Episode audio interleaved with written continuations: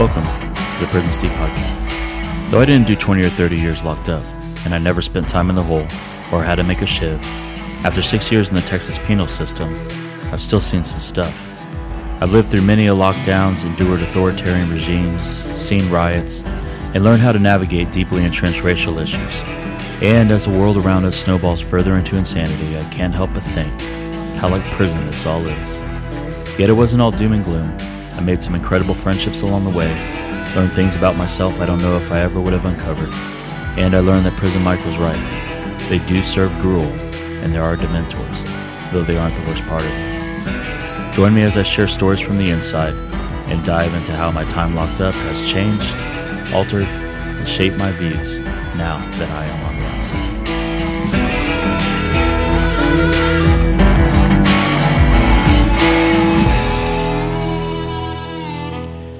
Greetings, my friends. Thank you so much for joining me for episode 6 of the Prison Steve Podcast.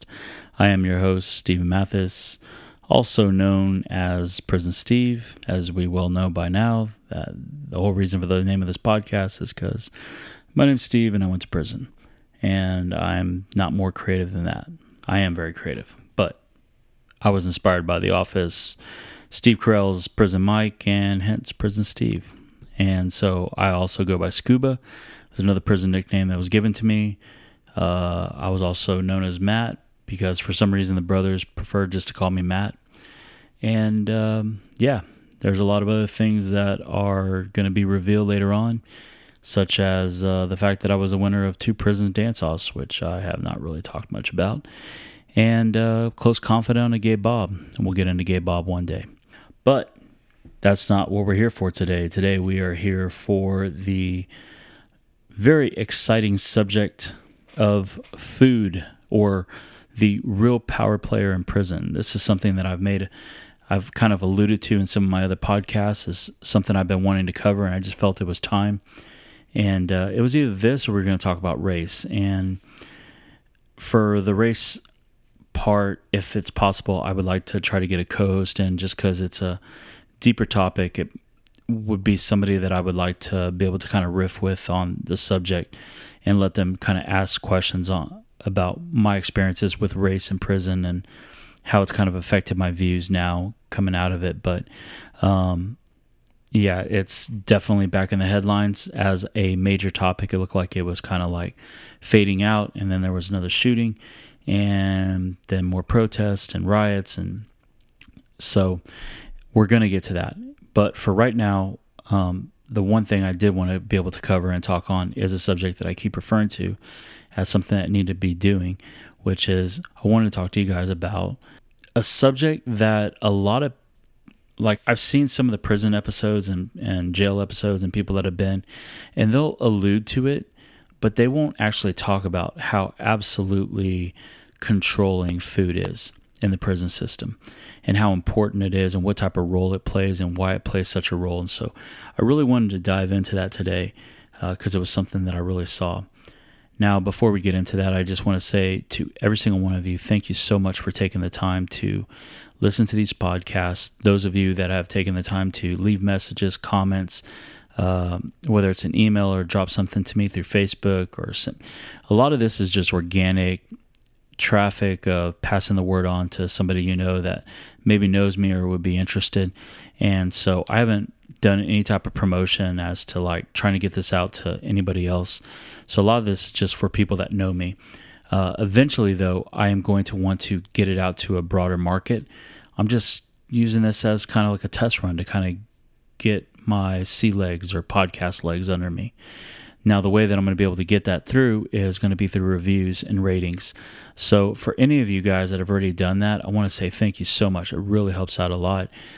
If you do listen to this and you will take the time to do it, I really would appreciate it if you just go through whatever podcast platform you're listening to, whether it's Spotify or Apple Podcasts, Stitcher, and you can leave a review there. You can leave hopefully a 5-star if you think that I've earned that and that this podcast has earned that right.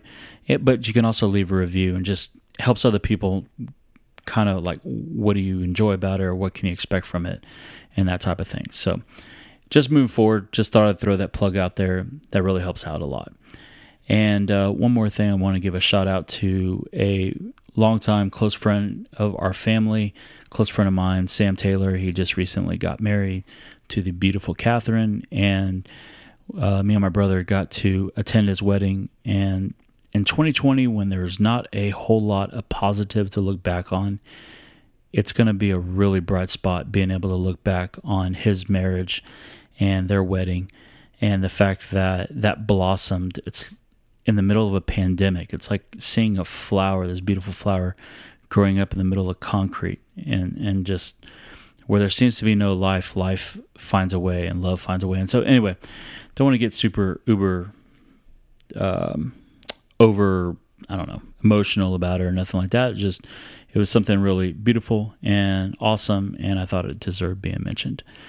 Now, I know it's been a while since I've been able to join you guys for putting out these podcasts, and the reason for that is that I have taken off a significant amount of time just to work on some of these passion projects of mine and to just, I guess, focus on my life as far as like the jobs that I had before. I was working 60, 70, sometimes 80-hour work weeks. And all I was doing was just grinding, but I didn't have really direction. And so when I got laid off in March, I was saying, you know, I can just jump right back into it and get right back to work and not miss a beat. Or I can use this as a chance that I had been really wanting to just take some time to reflect and, I don't know, just kind of get my bearings and directions. Now, did I know that I was going to be taken off 5 months? No, I didn't.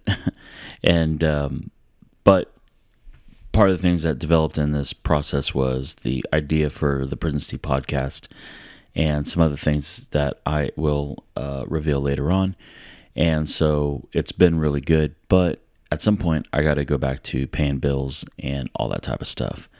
And so I had to kind of get some side work that I could do. And so for the last few weeks, I've been just working out a schedule with some things that I'm doing. And yeah, so now that I've got that kind of on lockdown and I've understand what I need to be doing, I'm back in the game, and we'll be putting these back out consistently at least once a week. And also, I just got some new formats that I've been working on as far as like bringing other people into it. And so I'm trying to make those arrangements as well. So, but we're back, and sorry for the delay. But without further ado, let's go ahead and jump into this by starting off with some Lingo with Ringo. We got some gems for you, perfectly lined up with the subject matter for the day.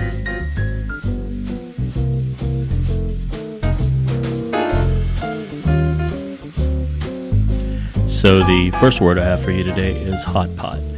Now, the hot pot is something that you would be familiar with, especially if you've done a lot of traveling or you're from Europe or you're maybe Northwest, Northeast, and you heat up a lot of water for tea, or just, you know, it's just something that you do.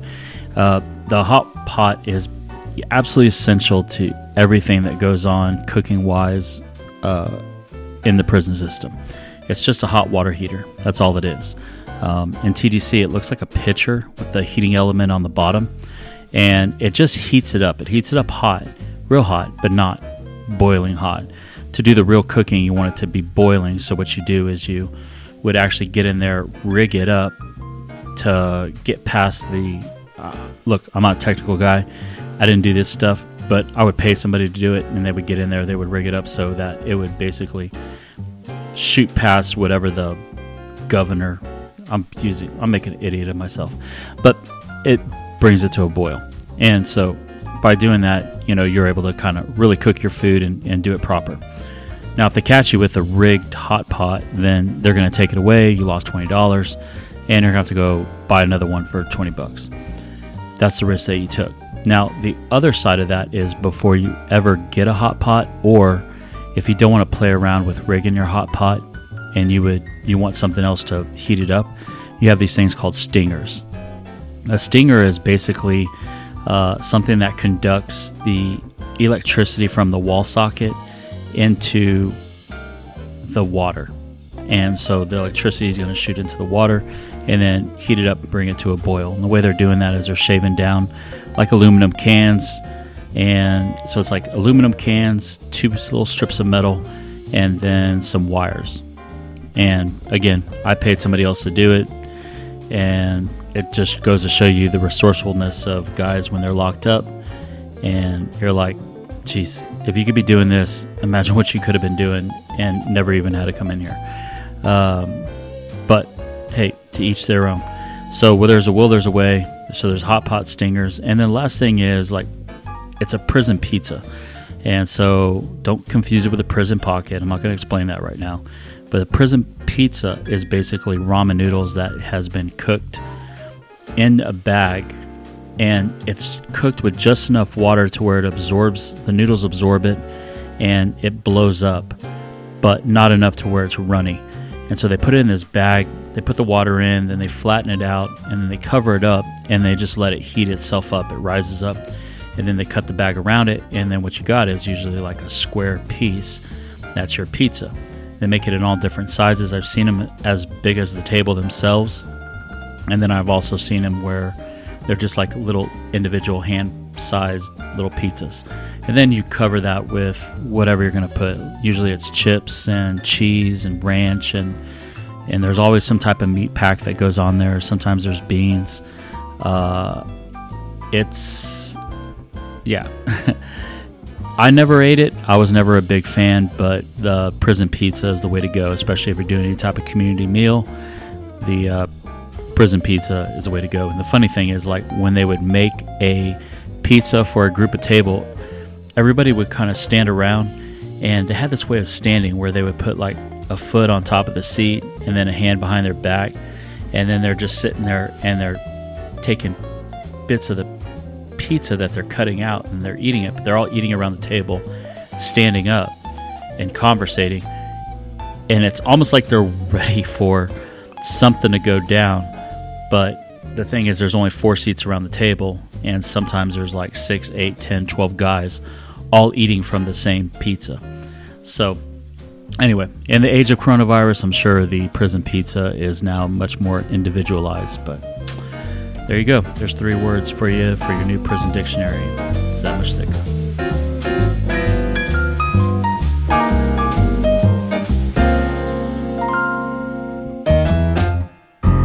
When you're first locked up, you're going to be put into a process of that's by design of stripping you of your humanity.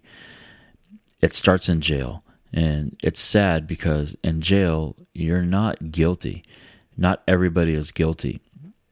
Sometimes you have people that are convicted of things and they don't have the money or the means or the ability to pay for bail, to pay for a lawyer to help fight on their behalf. And sometimes, you know, they were never even given that option. And there are people that have not done what they were accused of, and they're in jail and they're going through this, and it's sad that they get caught up with people like me that had done what they had done, wasn't trying to fight it, and was waiting to get sentenced, basically. And so, but the whole thing, it's a psychological breakdown. The purpose is to strip you of your humanity. And by stripping you of your humanity is the part of you that feels like, I have rights, I have control over my life. And what they want you to know is that you've pretty much got no rights unless they give you rights, and you have no control over your life. You have only the control that they give you. The first part of that comes when they strip away your freedom, right? That's obvious. The second thing is your dignity. So the dignity part is mainly happens when you're stripping down and you're stripping out of whatever clothes you were locked up and came in and putting on their designated jumper or suit or whatever it is they have for you, right? You got your whites, you got your greens, your blues, your stripes. If you're DMX's world, then it was pink, which he was very upset about. But it's... You're in that process. They are going to strip you down, and strip you down buck naked, and then they're going to be like, raise your hands over your head, lift up your ball sack, or, you know, if you're female, it's different, right? And then they'll be like, turn around, squat down, spread your cheeks, cough. I remember the first time they told me to do that, I was like, you want me to what? Like, I didn't know. I was like, you want me to squat down buck naked, spread my cheeks, and cough? And so I wasn't ready for that. And just the fact that I had to do this in front of another human being was like, I knew when I turned myself in, I knew it was going to be rough, but I just never imagined having to do that in front of another human being. So again, I didn't know anything at all when I turned myself in about prison, jail, any of that.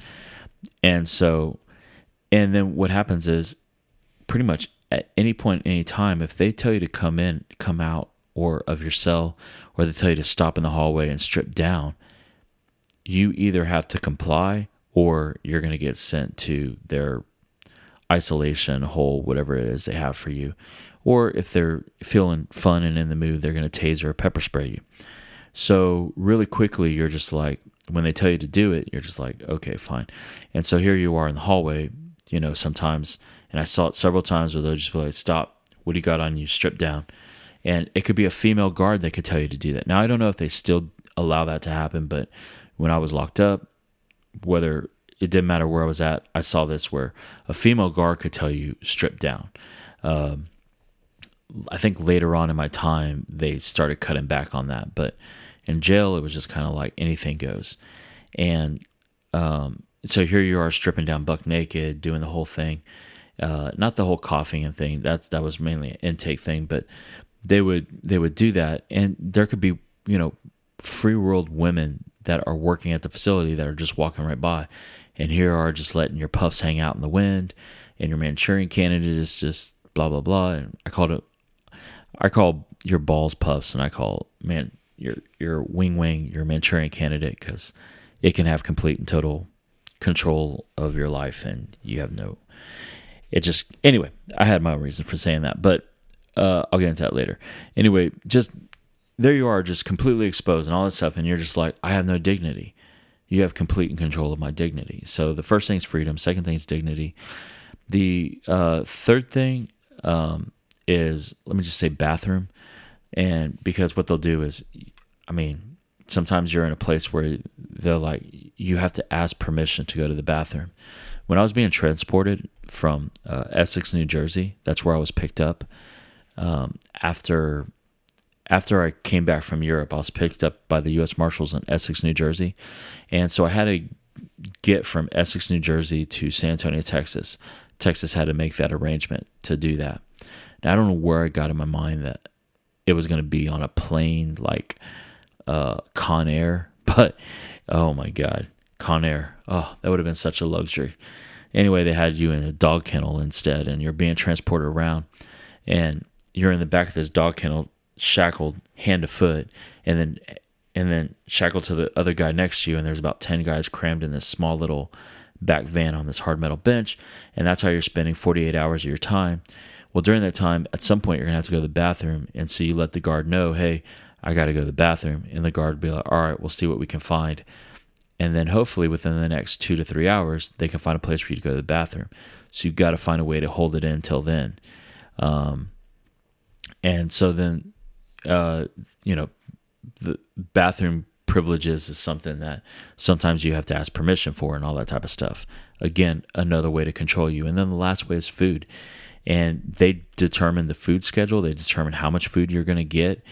So that's just another way that they're going to be able to hold that kind of control over you. Now, the whole point of this is controlling this by denying you something because it matters to you. After a while, if you are comfortable, once you get comfortable with certain things, then they realize that they can't make you do anything or comply by taking those things away from you anymore. So at some point, you're like, put me in the hole. I don't care. You know, I don't care if I'm isolated. Get me out of this drunk tank. I don't care if you strip away my freedom anymore. It's already gone. Then they know they can't hold that over you. Dignity. The whole dignity thing can be kind of funny because after a while, you can get to a place where you're just like stripping down and you don't even care. And you show you don't care. And they realize that you don't care. And then they realize, oh, we can't humiliate you into doing something to make you compliant. I had this one friend, his name was Tree. And his name was Tree because he was tall. And I never, ever said that prisoners were clever with their nicknames. Just want you guys to know that. So, yeah, Tree. If you're tall, you're either Tree or Stretch. But anyway, Tree loved strip downs. Loved it. And so when you come back from work, you're always having to get stripped down before you can go back. Make sure you're not bringing anything back. But strip downs can happen at any place and any time. And Tree would, at the drop of a hat, just be like, boom, naked, right there in front of him. And he used to love to take a sock, put it over his Manchurian Candidate, and then he would just sit there and just start dancing, just start doing the slow dance, and then it build up, and then all of a sudden he's just doing a full-on Beyonce or whatever, and he's just having a great old time with it, and all the guys are laughing and everything like that. And the guard's extremely uncomfortable. Every now and then he would do jumping jacks, just say, hey, I don't got anything, look. And so he was very proud with what God had given him, and he let the guards know that every single time. So the guards got to a point where if they didn't have to, they avoided stripping Tree down. And that's how Tree became one of the bigger contraband movers on the yard. So very strategic, very well done, Tree. But again, by showing that you don't have that control over me and taking that back, it's one thing that, yes, they took it away from you, but once you show that, yeah, that doesn't really matter to me, then they can't really use that. The bathroom thing is sad because at some point, both guards and inmates realize, I can go to the bathroom anywhere, anytime I want to, and that includes you, officer. And so the officers can all tell stories about working certain places where feces and piss was thrown on them, and they realize that this can be used as a weapon. So they're not going to really hold that over you too much. But food, they can get you to be compliant because they can hold the power of food over you. They can make you, they can make whole pods have to wait very, very last to go to chow. And if you wait very last to go to chow, especially if it's a good day, like, I don't know, trying to remember what the good meals were. Well, it wasn't meatloaf for sure. It would have been like hamburgers, or it would have been enchilada day or something like that, right? Something that everybody was kind of looking forward to. And if they wanted to, and your pod was acting up, they could say, hey, run our building last. We're running our pod last. And then, or they would run everybody in the building, but not run that pod until the very last. And so if you're the last one going in, there's a chance that there's almost nothing left of whatever the good meal is. So you could get pods to eventually be compliant because they don't want to have to get screwed out of food. And again, it's just another way of establishing control, saying, hey, we're in control. If you want this, you need to do what we want you to do. And that's how they're doing it. And the one thing that's part of that de-stripping, that dehumanitizing, is taking control of something that used to be yours by right. And now it's not. And so since you're dependent on somebody else to feed you and how much food you're going to get, and all that type of stuff, they can completely remind you, we have control over you. My first day in Essex, I didn't understand that. I didn't understand that when they handed us our meal, and it was a soggy bologna sandwich, and I was like, and 2 stale vanilla cookies, like the cheap Oreo kind that you can buy for 99 cents at the dollar store. And I remember I was just like, yeah, I'm not eating that, right? Well, 13 hours later, when they actually fed breakfast, I was like, okay, let me see what you got, because I was starving and trapped in there with all those guys and that small drunk tank, and you're cold, you're miserable. And they bring around breakfast in a brown paper bag, and they hand it, you got to go in line, go to the door, and they're handing you your meal, whatever.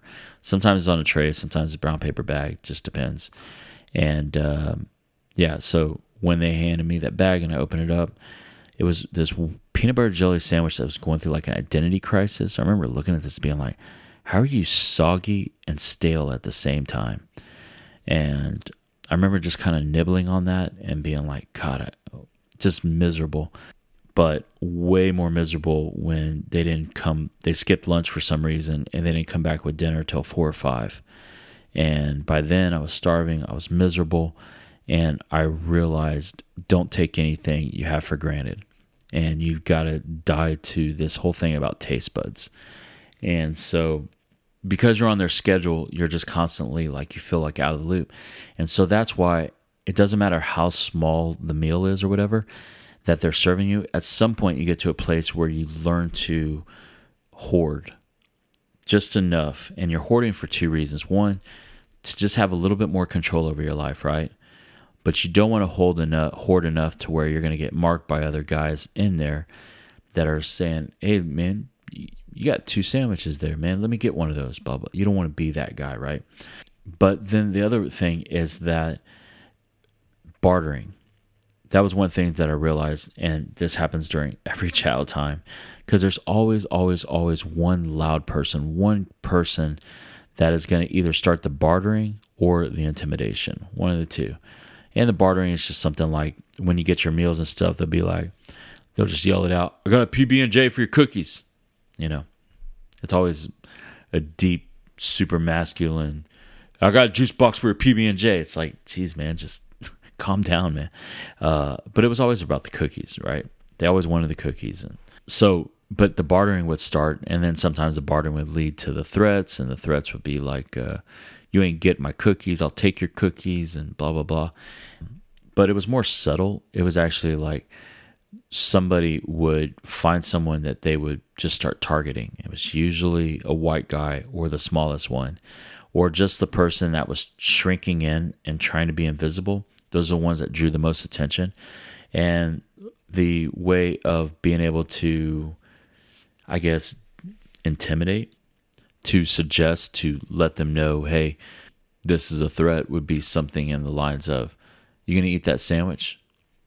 And they would do that while they're standing over the person and kind of leaning in, and they were letting that guy know, and everybody's watching, and they'd be like, you gonna eat them cookies, right? At that point, you've got to make a decision how you're gonna handle that situation. And then that's gonna determine the rest of your time, and word's going to go out about how you're going to do your time. So the whole chow thing is just it's a psychological warfare that's going on. Anyway, the difference between chow in jail and chow in prison it's completely different. Prison's more established. It's got more of a system. A lot of times you're going to be going out of your pod with your group, with everybody in your dorm, and you're going to be going to these cafeteria style chow lines. And so chow is one of, I guess it's like one of 4 different ways of being able to get food while you're in prison. Chow is, like I said, cafeteria style. And what they'll do is either you'll take your tray and you'll slide it under the window and they'll put the food on your tray, or they'll take the tray and they'll make the food and then give it to you at the end. Now, as you're going through, you kind of learn what you can ask for a little bit more of, that the other inmates don't care and the guards aren't really watching. One of the ones that I knew was beans. You could always, in grits, if it's breakfast, you ask for grits, extra grits. Sometimes you can ask for an extra pancake, but, you know, every now and then. But it was in it's always in the first part. Most of the good stuff is at the very end, and you have the guard that's watching the line at the very end, and he's specifically watching the meat source or whatever the dessert is to make sure that nothing else is going out with that, right? And so when you're first starting off in the line, I learned early on I could eat beans all day, and so I would always say, hey, can you give me a little bit more beans? A little more beans. Most of the inmates are going to be like, yeah, sure, whatever, man. They don't care because they make enough beans to throw away every single time, and nobody's going to pay for beans.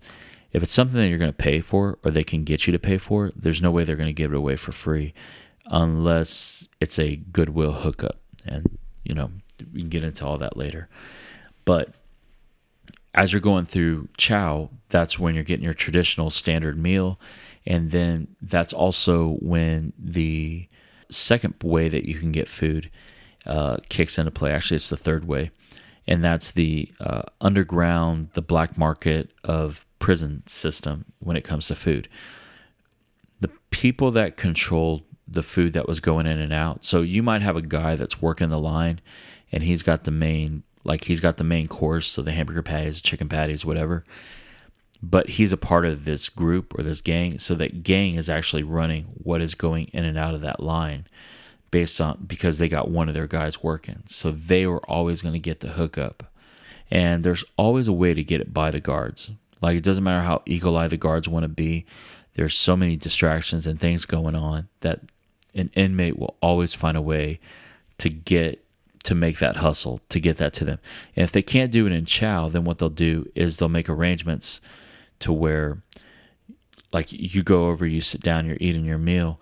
And so you have people that are serving the line, and then you have guys that are going around doing the cleanup. And then what they'll do is they'll work out, like, hey, send that bag of, you know, chicken patties, or send that bag of this or that or whatever to that guy right there, or that table, or blah, blah, blah, blah.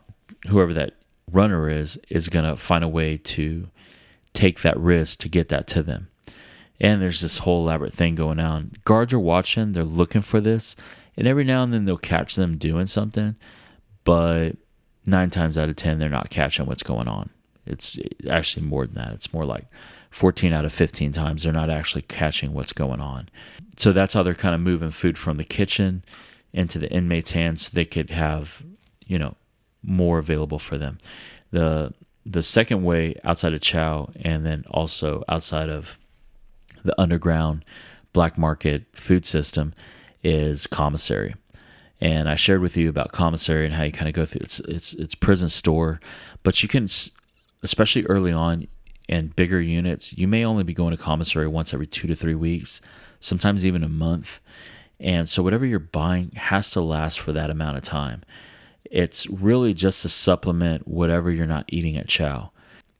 The way all this plays out is that if you have control of, if you have some say in the food that's coming in and out of the kitchen, or getting the food in and out of the kitchen, you now have a major power play in your pod, in your dorm, on your unit, and you could get paid some decent coin or soup or stamps or however you want to say it for moving that stuff for them. If you have really good commissary, then what happens is that you now become a major buyer, that the guys that are moving food or moving other things or gambling tickets or whatever, that you have more of a say in what's going on because you're a player, you're a power broker in that sense. If you have commissary and money, you're actually seen as somebody that has some type of established respect, because you have people from the outside that are willing to look out for you. And then also you are able to say, screw chow, I don't want chow, I can make my own food. Or in between chows, you get to have your meals. This is the part where I'm having the hardest time trying to figure out how to explain to you guys how freeing it is to know that you can cook your own meal in between chow times. Yes, it's nice to be able to say, screw chow, I don't want to go to chow, I'm just going to make my own thing. But chow's also a very social dynamic. Like, when you're being walked out with your pod, usually you're walking with your friends or people you know. A lot of times it's whites walking with whites, blacks walking with blacks, Mexicans walking with Mexicans, Christians walking with Christians, Muslims walking with Muslims, et cetera, et cetera, et cetera. Now, that doesn't mean that you're going to get to sit with, because there's only 4 people that can sit at a table and chow.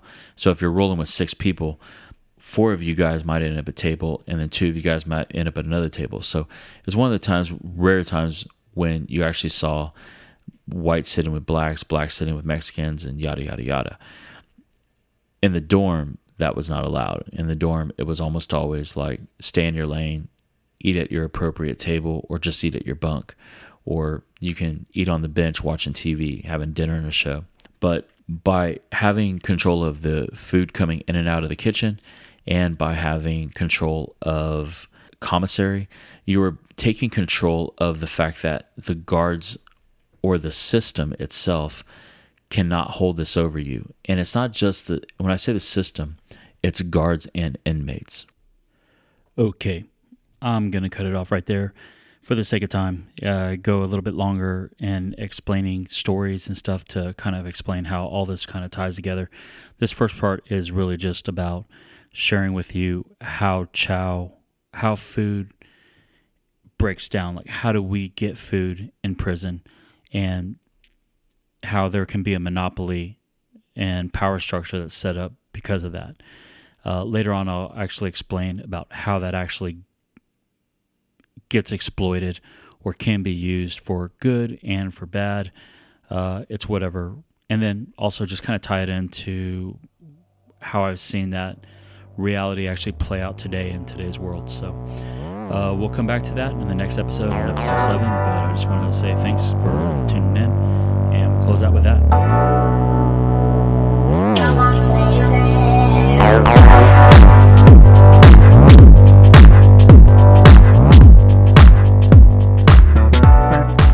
thank you guys so much for joining me for this podcast on whatever platform you're choosing. You can find the Prison Steve Podcast on Apple Podcasts and Stitcher now, as well as the Red Circle Podcast.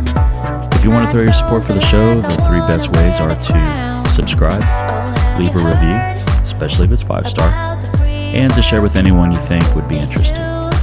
Those 3 things will help me build some organic traction, which is really the best kind. Any comments or tips that you have for me, feel free to share them via the email or the Facebook link that I will be leaving in the description. For all of your support and listening to the show, I want to thank you from the bottom of my heart. I look forward to the next one. Please remember, stay sane, be positive. Peace.